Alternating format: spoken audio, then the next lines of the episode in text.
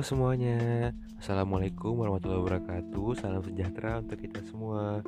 Hari ini saya dan teman-teman saya akan menceritakan sebuah cerpen karya Umar Khayyam yang berjudul Secangkir Kopi dan Sepotong Donat.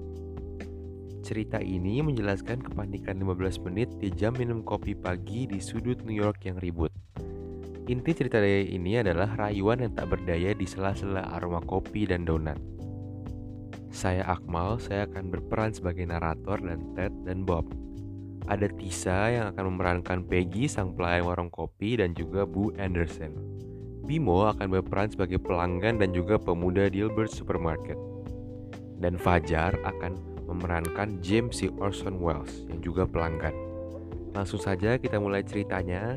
Semoga kalian semua suka ya.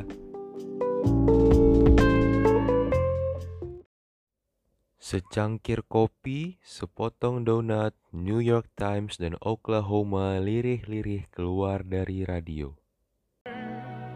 Oh, what a beautiful morning. Oh, what a beautiful day.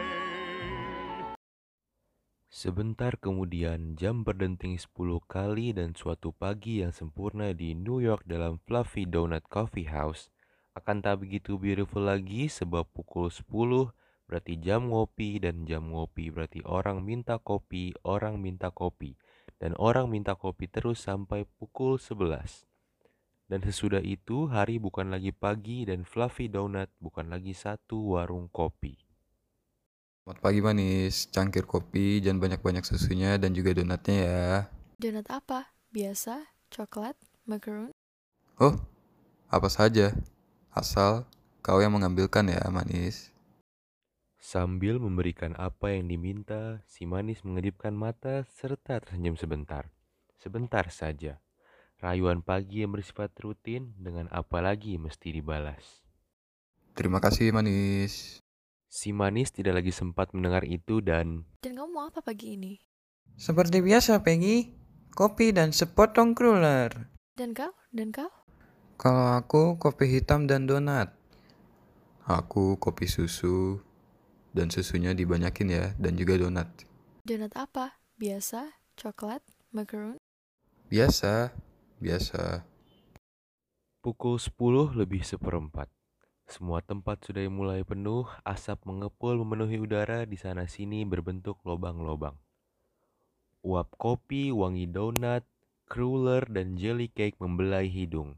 Peggy menuangkan kopi, Peggy menyambar donat, Peggy menekan mesin hitung, cering kring, Peggy di mana-mana.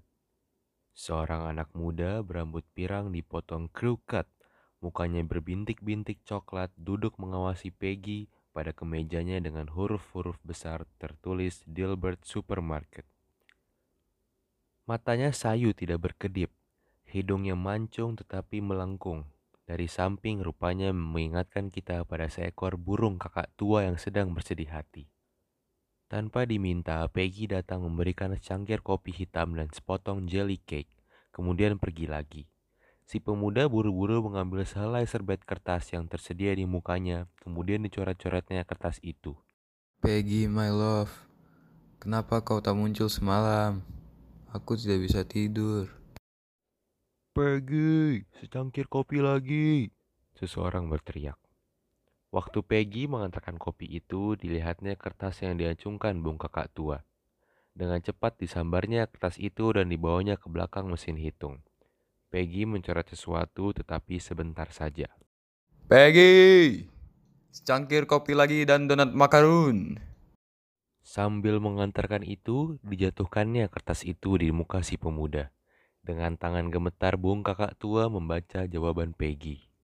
Doris Drugstore menjual obat tidur yang baik. Pemuda itu melihat ke arah Peggy sebentar. Kemudian menulis lagi di bawah jawaban Peggy. Peggy, berhentilah melucu, aku serius. Jelaskan kenapa kau tidak datang. Kenapa? Aku. Sampai di situ rupanya kertas sudah penuh. Belum lagi sempat dia mengambil kertas berikut, Peggy sudah lewat lagi.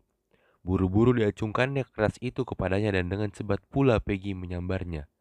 Di belakang mesin hitung, Peggy membaca itu sebentar, kemudian diambilnya sehelai serbet kertas yang baru dan Peggy mulai menulis.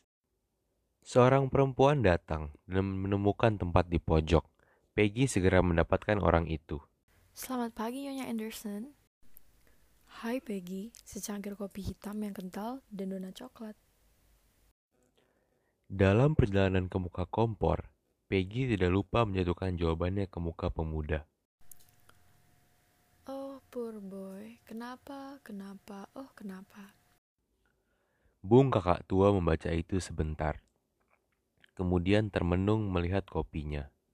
Pelan-pelan kopinya diminum, pelan-pelan jelly cake-nya dikunyahnya. Beberapa orang keluar dan beberapa orang masuk. Seorang di antaranya yang baru masuk itu berbadan gemuk dan besar. Mukanya bulat mengisap cerutu.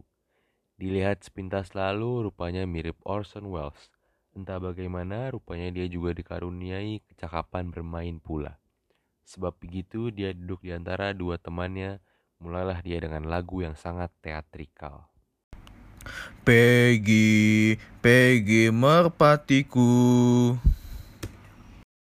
Dan tidak hanya Peggy yang berhenti menuang kopinya mendengar suara itu, tetapi hampir semua orang yang ada di ruangan itu menoleh kepadanya. Bagaimanapun sering mereka mendengar suara itu melakukan Peggy, Peggy, merpatiku. Tidak kurang semua telinga dipasang baik-baik karena Jim yang mengeluarkan suara itu. Halo, Jim. Kopi hitam, satu keluar, dan satu donat biasa. Seperti biasa? Oh, tidak, tidak, tidak merpatiku. Inilah yang justru aku mau katakan.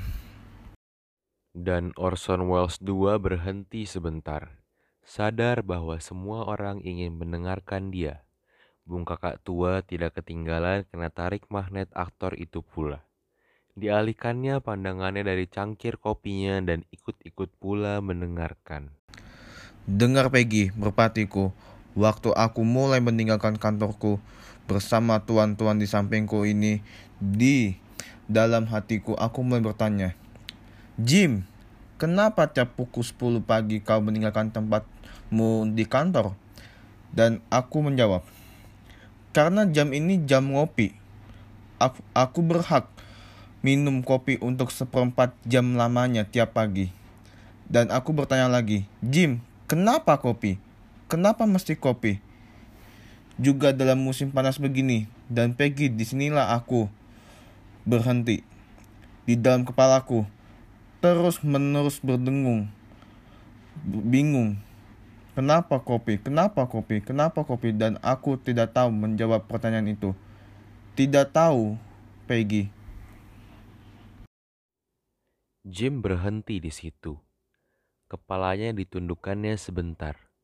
Entah bagaimana seluruh ruangan jadi senyap. Kemudian pelan-pelan Jim menengok kepada Peggy. Peggy tersenyum.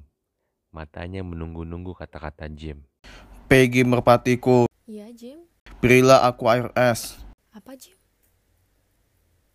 Apa? Dan Jim tertawa mengguntur. Mengguntur seperti Orson Welles memainkan Macbeth. Ha ha ha ha ha ha. Ya Peggy, tuan-tuan. Air es Peggy, kau mendengar bukan? Es tanpa cruller, tanpa donat, hanya es. Peggy pergi mengambilkan permintaan yang sungguh amat jarang terjadi pada waktu jam ngopi di warung kopi. Air es. Di rumah adalah barang biasa orang minum air pada pukul 7 pagi sekalipun. Juga di kantor atau di park. Tapi di warung kopi, Peggy memberikan gelas itu kepada Jim dengan wajah berseri-seri. Jim menerima gelas itu. Dielus-elusnya gelas itu pelan-pelan pada pipi kirinya. Peggy, tuan-tuan, hari ini hari penting. Pedanglah ku tarik. Dan Sir, aku putuskan tali kelaziman yang mengekang kemajuan zaman. Tahukah kenapa? Amerika makin merosot sebagai negara besar.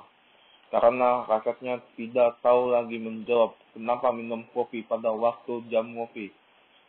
Tidak tahu menjawab kenapa orang cuma bisa beli hotdog dan hamburger sejak dari Bory sampai Upper Bronx.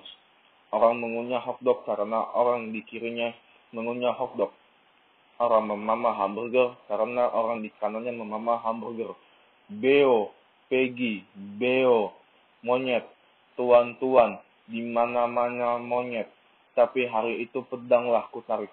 Goodbye hotdog, forever hamburger, aku mau makan hot stick atau halibut buat makan siangku meskipun hari ini hari Senin.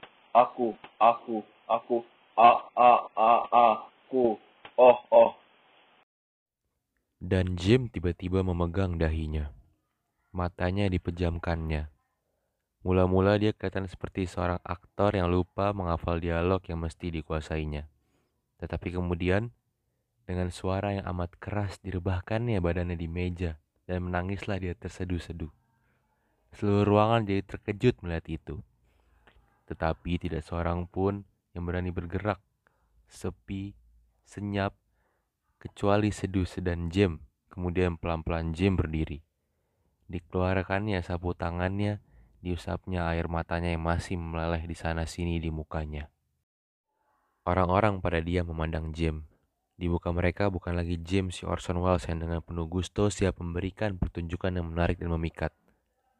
Seakan-akan beberapa menit sebelumnya, badan halus Orson Welles yang berada dalam badan wadah Jim, sekarang wajah Jim adalah wajah Raja Lear pada hari-harinya yang terakhir.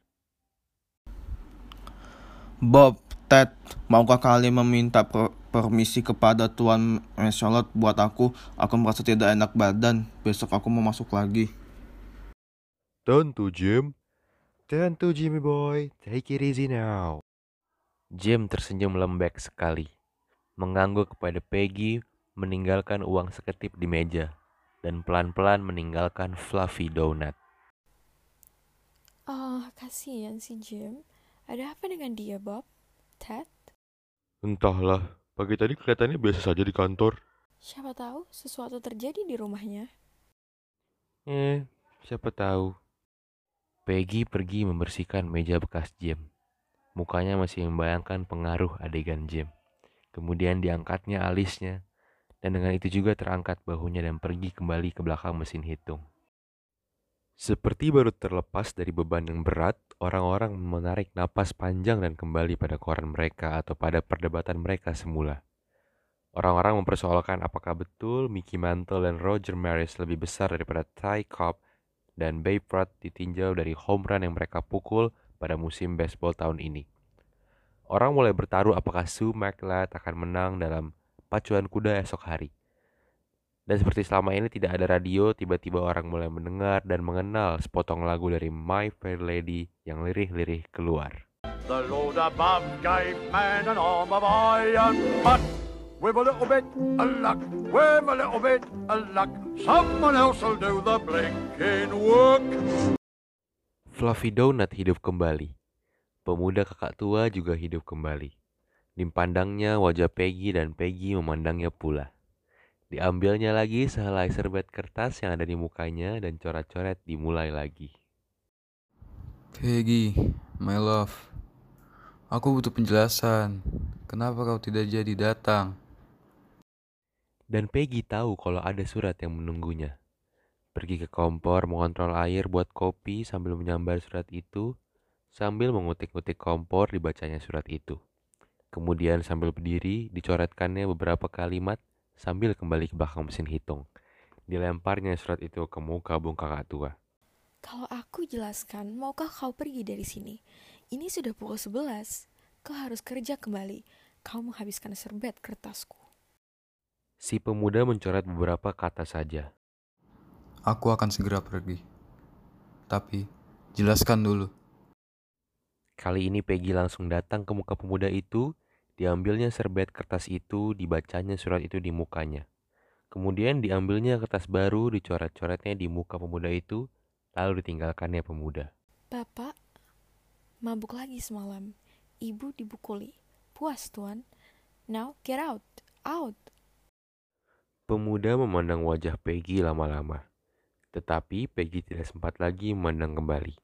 Orang-orang sibuk membayar di muka mesin hitung. Kring kring kring thank you, kring kring kring thank you. Pemuda menulis beberapa baris lagi. Kemudian ditinggalkannya surat itu di meja di dengan kepala menunduk pergi keluar. I'm sorry. Sorry. Sorry. So sorry. Ruang itu jadi sepi karena sebagian terbesar langganan sudah bekerja kembali. Peggy mulai menyingkirkan cangkir-cangkir dan membersihkan meja.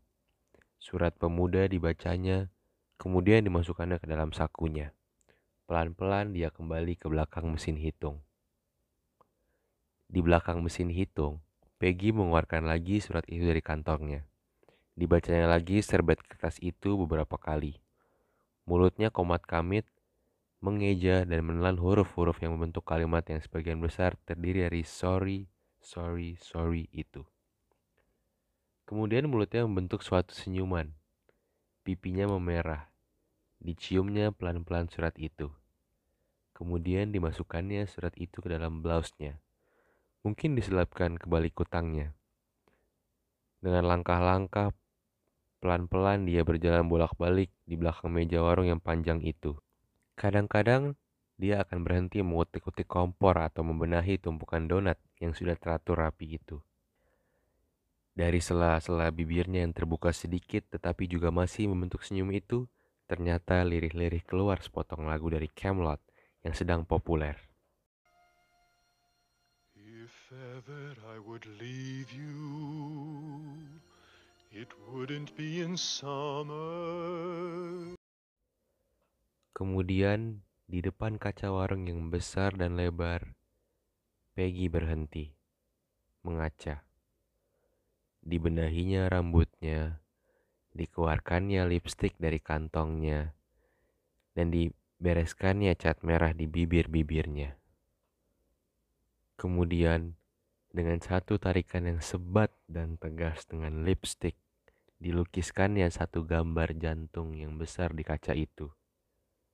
Dan dengan gerakan yang sama tegas dan sebatnya, ditariknya satu lukisan panah yang dengan garangnya menembus jantung yang besar itu. Dipandanginya lama-lama gambar jantung yang kena panah itu seperti goyah memandang mayanya yang telanjang.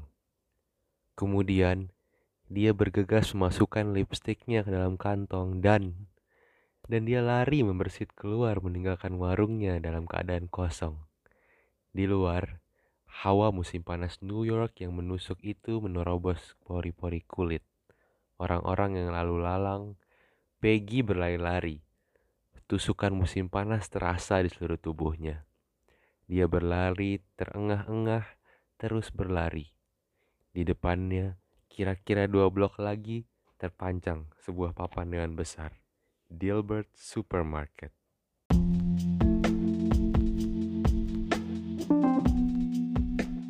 Terima kasih sudah mendengarkan cerita pendek karya Umar Kayam yang dibacakan oleh saya dan teman-teman saya. Jangan lupa untuk membaca cerita pendek karya Umar Kayam lainnya ya. Dadah.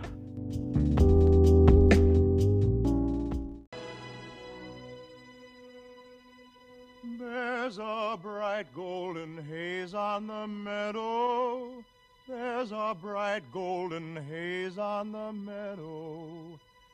The corn is as high as an elephant's eye, and it looks like it's climbing clear up to the sky. Oh, what a beautiful morning! Oh, what a beautiful day. I got a beautiful feeling, going my way. All the sounds of the earth are like music. All the sounds of the earth are like music.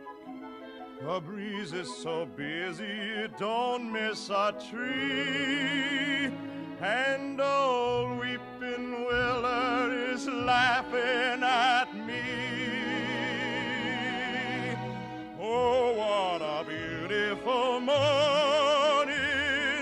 Oh,